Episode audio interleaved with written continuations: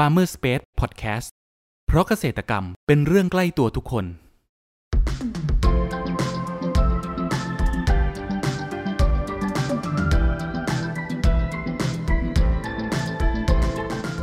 สวัสดีครับ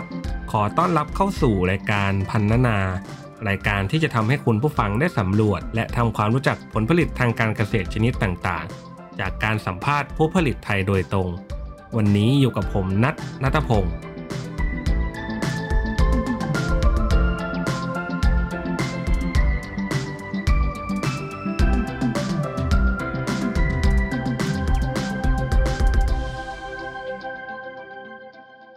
คุณผู้ฟังครับ หอยโข่งเป็นหอยอีกชนิดหนึ่ง ที่สามารถนำมาแปรรูปประกอบอาหารไว้รับประทานได้ ทั้งยังเป็นที่นิยมรับประทาน ในอดีตนั้นหอยโข่งจะหาได้ง่ายตามแหล่งน้ำธรรมชาติไม่ว่าจะเป็นห้วยหนองคลองบึง โดยเฉพาะตามท้องไร่ท้องนา แต่ปัจจุบันนั้นหอยโข่งเริ่มหาได้ยาก เนื่องจากสภาพพื้นที่ที่ปรับเปลี่ยนไป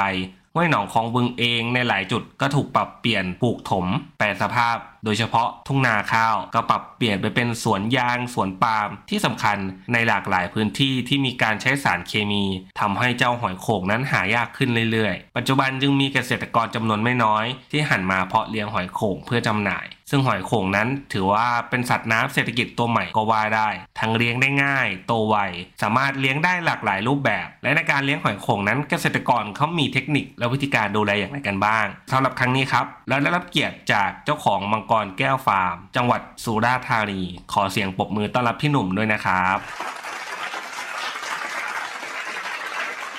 ครับก่อนอื่นครับให้พี่หนุ่มครับแนะนำตัวเพิ่มเติมให้กับคุณผู้ฟังรู้จักหน่อยครับ ครับสวัสดีครับครับ ผมมนทนนะครับมังกรแก้วครับชื่อเล่นชื่อหนุ่มครับเอ่อเป็นเจ้าของฟาร์มมังกรแก้วสุราษฎร์ธานีครับเป็นฟาร์มหอยโข่งปักใต้ครับ หรือชาวบ้านเรียกกันว่าหอยโข่งใต้ครับอืมย้อนกลับไปที่จุดเริ่มต้นเลยครับพี่หนุ่มทำไมพี่หนุ่มถึงมาสนใจในการเลี้ยงหอยโข่งได้ครับครับเอ่อที่หอยโข่งเริ่มเลี้ยงเนี่ยผมเลี้ยงมาสักระยะเวลาสองปีฮะแล้วก็คือเป็นวิกฤตช่วงโควิดนะครับ หลังจากนั้นเนี่ยโควิดก็คือผม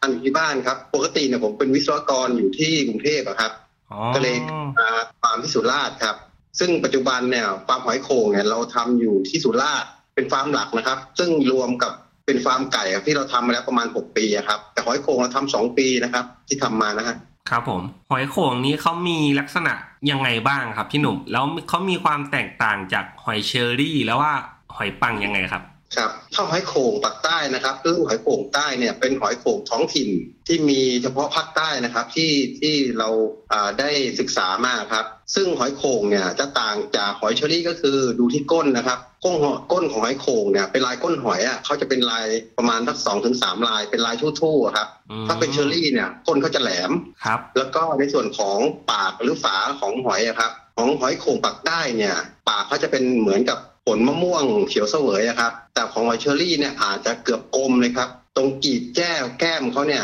ตรงแก้มริมแก้มครับของไอยโข่งจะไม่ลึก ของหอยเชอรี่จะลึกซึ่งต่างกับหอยเชอรี่และหอยโข่งคือเรื่องของขนาด หอยโข่งปากใต้เนี่ยเขาจะโตไปเรื่อยๆพัฒนาของเขาไปเรื่อยๆครับไม่หยุดการเจริญเติบโตอืครับมในส่วนของหอยโข่งหอยเชอรี่นะครับถ้าเป็นหอยปัง ซึ่งหอยปังเนี่ยมันจะพบในภาคกลางและภาคอีสานนะครับหอยปังเนี่ยจะตัวเล็กกว่าหอยโข่งซึ่งส่วนขนาดที่มันต่างกันนะครับ ในส่วนของอาหอยปังเนี่ยจะเล็กครับ ครับผมครับผม แล้วในตอนที่พี่หนุ่มเริ่มที่จะเพาะเลี้ยงหอยโข่งเนี่ยครับพี่หนุ่มไปหาสายพันธุ์ที่ไหนมาเพาะเลี้ยงครับในจุดเริ่มต้นนั้นครับอ่าเริ่มต้นเลยเนี่ยสายพันธุ์นะครับ ผม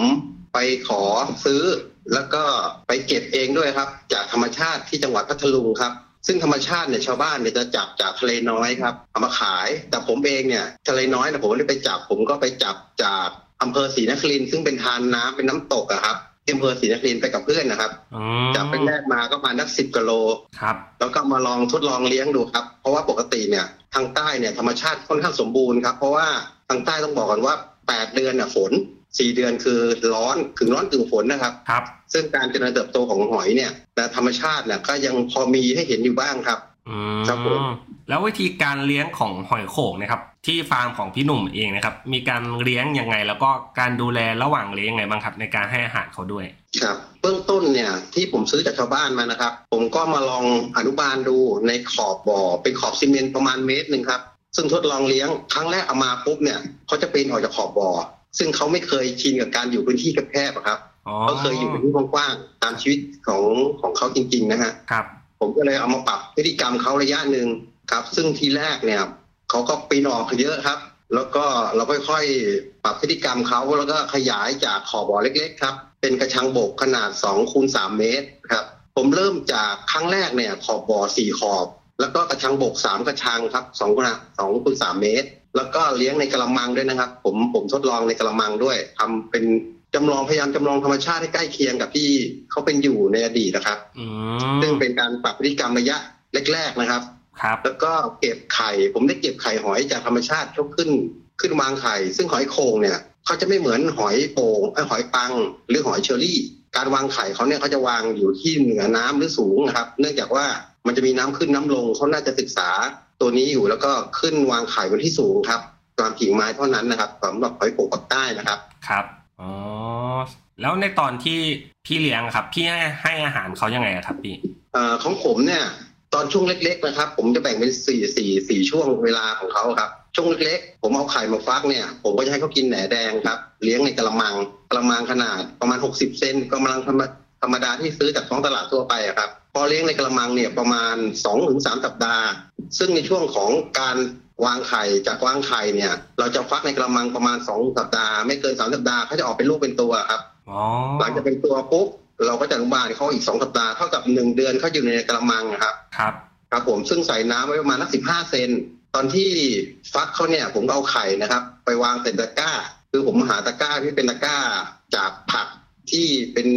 ตะกร้าผักทั่วไปนะครับเอาวางเหนือน้ำประมาณสักสิบเซนแล้วก็ให้เขาเนี่ยทยอยฟัก ออกลูกเป็นตัวจากจากไข่เขาเรียกเป็นรังนะครับหนึ่งรังเนี่ยจะมีทั้งรังเล็กรังเล็กก็คือประมาณสิบตัวต่อหนึ่งรังยี่สิบตัวต่อหนึ่งรัง ของผมเนี่ยเก็บมาเป็นไซส์ใหญ่เป็นรังหนึ่งว่ายี่สิบตัวครับอืฟักครั้มงแรกผมประมาณสักห้าสิบลังทยอยออกผมก็เอาจากสองสัปดาห์นั้นน่ะ เอามาลงบ่อ หรือมาลงเป็นกระชังบกนะครับ ประมาณสองถึงสามเมตรครับครับผมซึ่งประมาณหนึ่งหรือสองเดือนเนี่ยเขาโอกาสรอดเขามีสูงนะครับ ก็เขาจะอยู่กับสลายครับ เป็นสลายธรรมชาติที่เราหาเก็บได้ทั่วไปทางภาคใต้อะครับ แล้วก็เป็นแหนแหนแดงเนี่ยผมใช้วิธีการเพาะเลี้ยงแล้วก็มาให้เขาอยู่กับแหนแดงเขาจะกินรากรากพืชรากสัตว์ขึ้นน้ำอะครับอ๋อก็จะมีพวกในส่วนของผักตบชวาครับ จอกแหนครับ เพราะว่าที่ผมเนี่ยผมเริ่มเนี่ย ผมจะไม่มีการให้อาหารหรือสารเคมีใดๆกับเขาเลยครับ เป็นออร์แกนิกหรือเป็นธรรมชาติเฉพาะพืชน้ำอย่างเดียวครับ อืมครับ ในตอนที่นะครับ พี่หนุ่มเลี้ยงเขาเนี่ยครับเคยประสบปัญหาในเรื่องของอะไรบ้างครับอ่าแรกๆก็คือ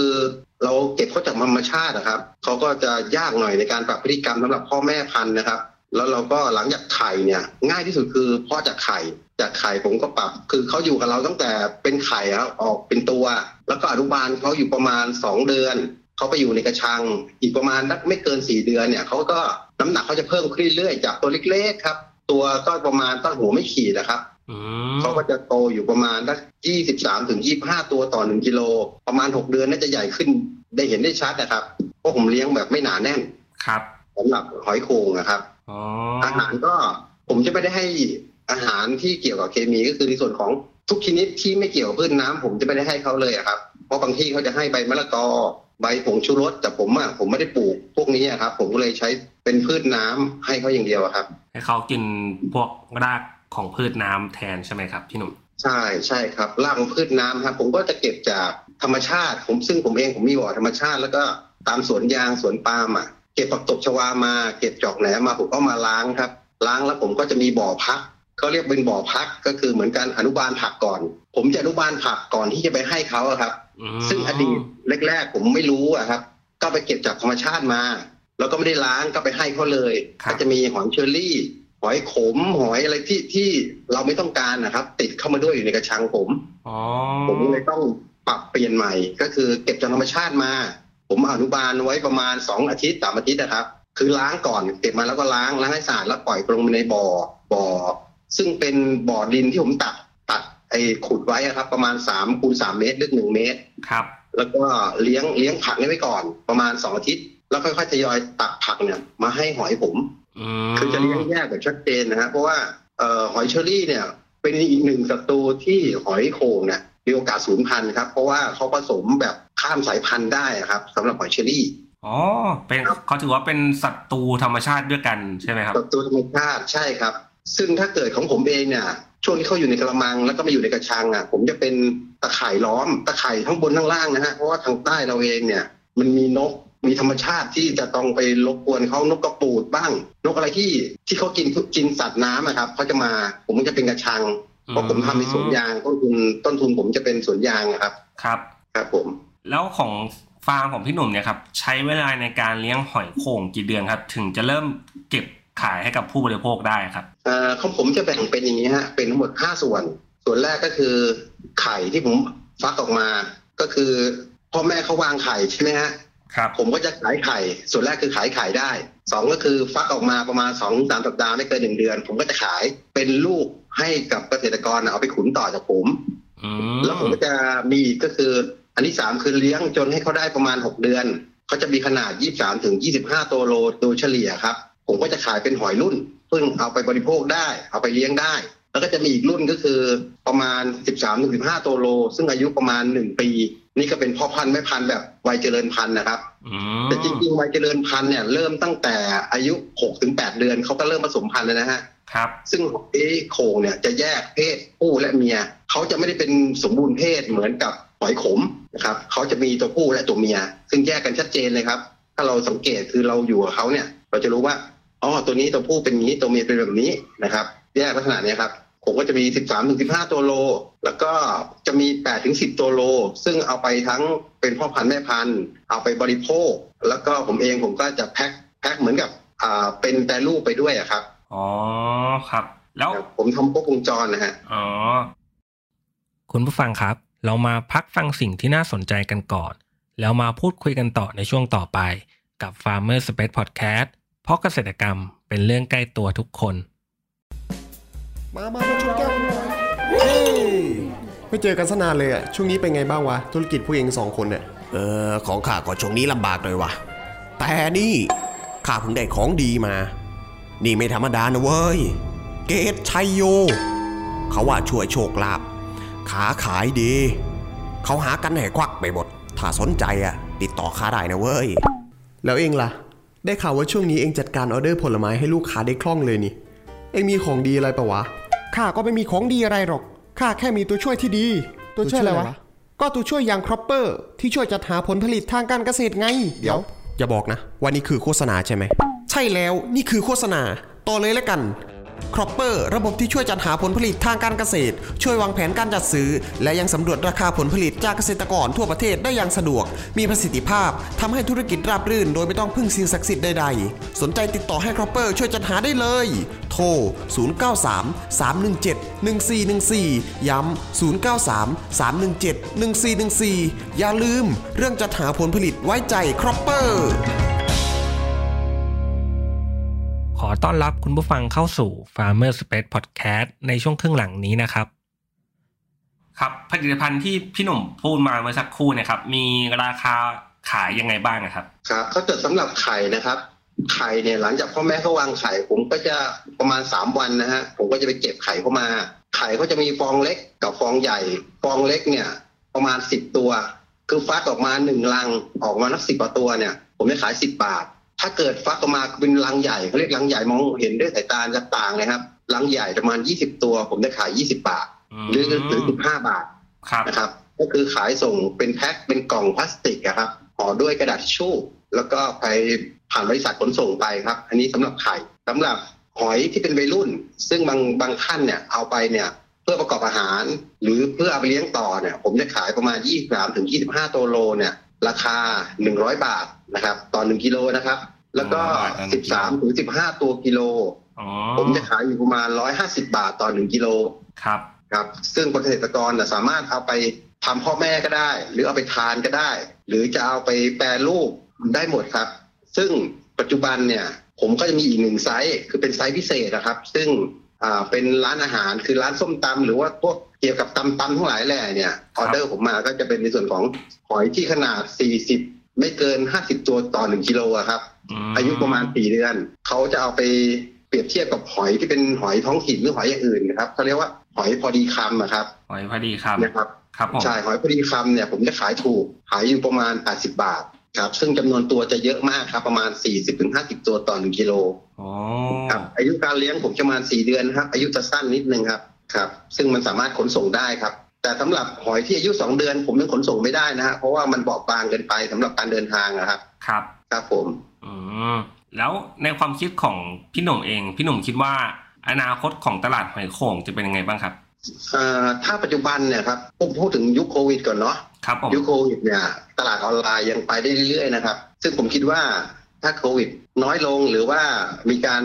ทำวัคซีนเพิ่มขึ้นสำหรับเกษตรกรหรือประชาชนทั่วไปเนี่ย การขายอาจจะเป็นไดเ c ก คือเรารับถึงหน้าฟาร์มได้อะไรประมาณเนี้ยครับ ตอนนี้ผม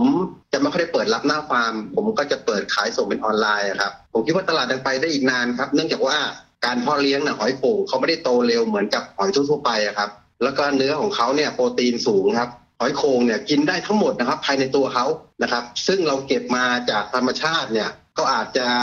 ต้องไปทำความสะอาดภายในเขาแต่ของเราเลี้ยงในในบ่อในฟาร์มเนี่ยของผมก่อนจะส่งลูกค้า ผมจะพักไว้ประมาณ1นถึงสวัน ซึ่งถึงลูกค้าเนี่ยลูกค้าสามารถกินภายในได้ได้หมดเลยยกเว้นเปลือกนะครับอืมของผมกินได้หมดทั้งตัวนะครับ ยกเว้นเปลือกเปลือกก็เอาไปทำสีทำอะไรโชว์ได้หมดเลย เพราะว่าภายในตัวเขาเนี่ยของผมอะอาหารที่เขากินไปผมพักหนึ่งวันหรือสองวันเนี่ยอาหารเขาจะคายออกมาหมดนะครับ เพราะผมจะเป็นการพักน้ำแต่ชาวบ้านทั่วไปเขาจะเรียกว่าจำศีลเขาแต่ผมอะ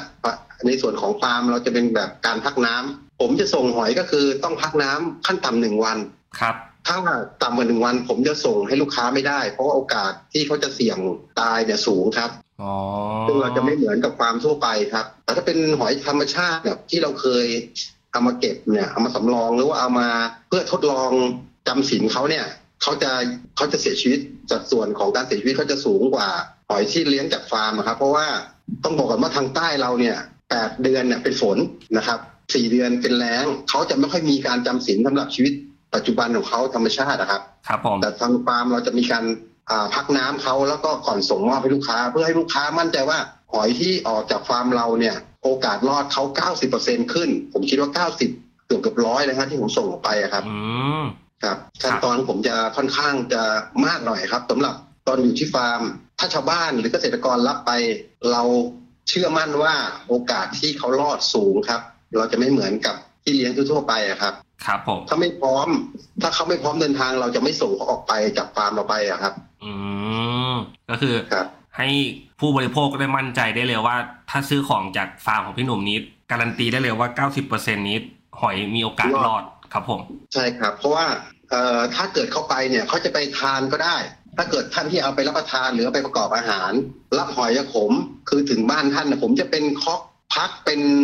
เป็นแบบหอยแห้งนะครับ แต่ตัวเข้าไปถึงเนี่ย คุณสามารถเอาไปต้มไปประกอบอาหารได้เลย หรือถ้าเอาไปเลี้ยงอะคุณต้องไปพักเขาหนึ่งถึงสองวัน เพื่อจะให้เขาปรับอุณหภูมิของเขาก่อนที่จะลงบ่อนะครับผมผมจะแยกเลยว่า เอาไปลูกค้าเนี่ยจะเอาไปทานหรือจะไปเลี้ยง ถ้าไปทาน ผมต้องบอกว่าคุณเอาไปคุณอย่าพาเขาลงน้ำไว้หนึ่งหรือสองวันเขาจะเสียชีวิตทันทีครับ ถ้าเกิดคุณจะไปทานนะครับ จะต้องเอาไปแล้วก็ล้างต้มเลย หรือประกอบอาหารเลย เพราะว่าผมว่าพักพักภายในเขาไปแล้วหนึ่งวัน สบายใจได้ในช่วงวันช่วงอีกสามวันเนี่ยเขาอาจจะไม่มีสิ่งปลอมปนหรือว่าขี้เขาจะน้อยอะครับสำหรับตัวเขาเองอะครับครับสำหรับหอยฟาร์มเราจะเป็นลักษณะเนี้ยครับ อื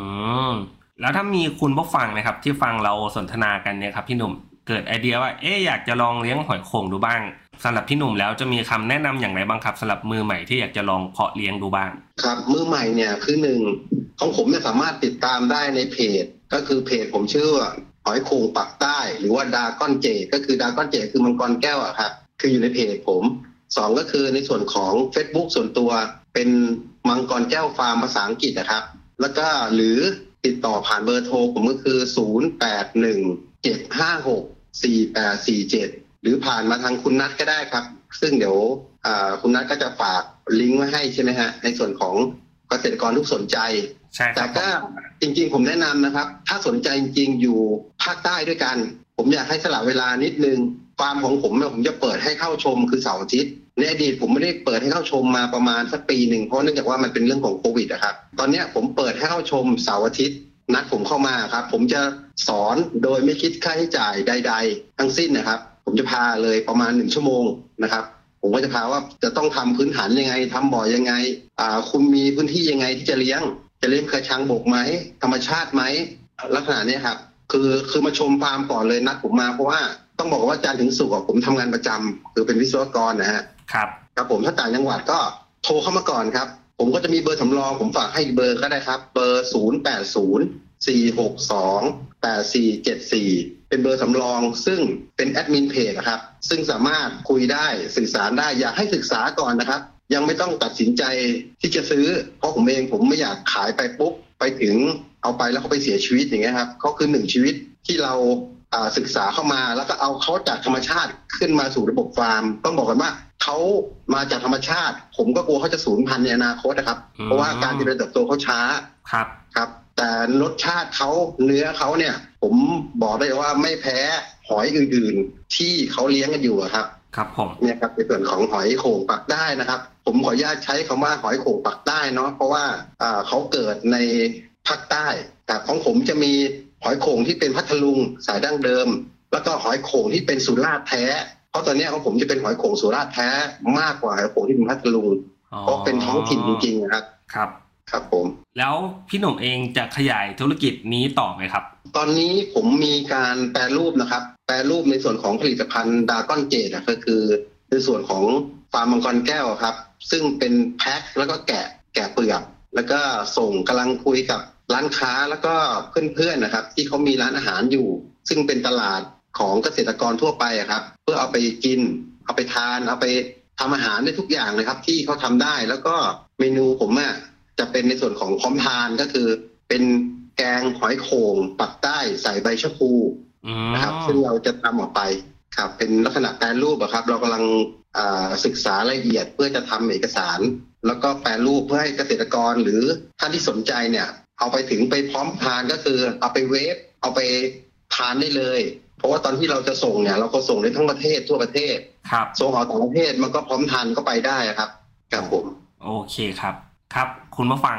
วันนี้นะครับ พวกเราก็ได้รับฟังครับสาระความรู้มากมายเกี่ยวกับการเพาะเลี้ยงหอยโขงนะครับ ตั้งแต่การเพาะเลี้ยงแบบอนุบาลจนกระทั่งการดูแลระหว่างเลี้ยงจนสามารถขายกับผู้บริโภคได้นะครับ หวังว่าจะเป็นประโยชน์ให้กับคุณผู้ฟังไม่มากก็น้อยนะครับสำหรับครั้งนี้ครับ ขอขอบคุณพี่หนุ่มครับ จากมังกรแก้วฟาร์มจังหวัดสุราษฎร์ธานีมากนะครับ ขอบคุณครับขอบคุณมากครับครับ สวัสดีครับ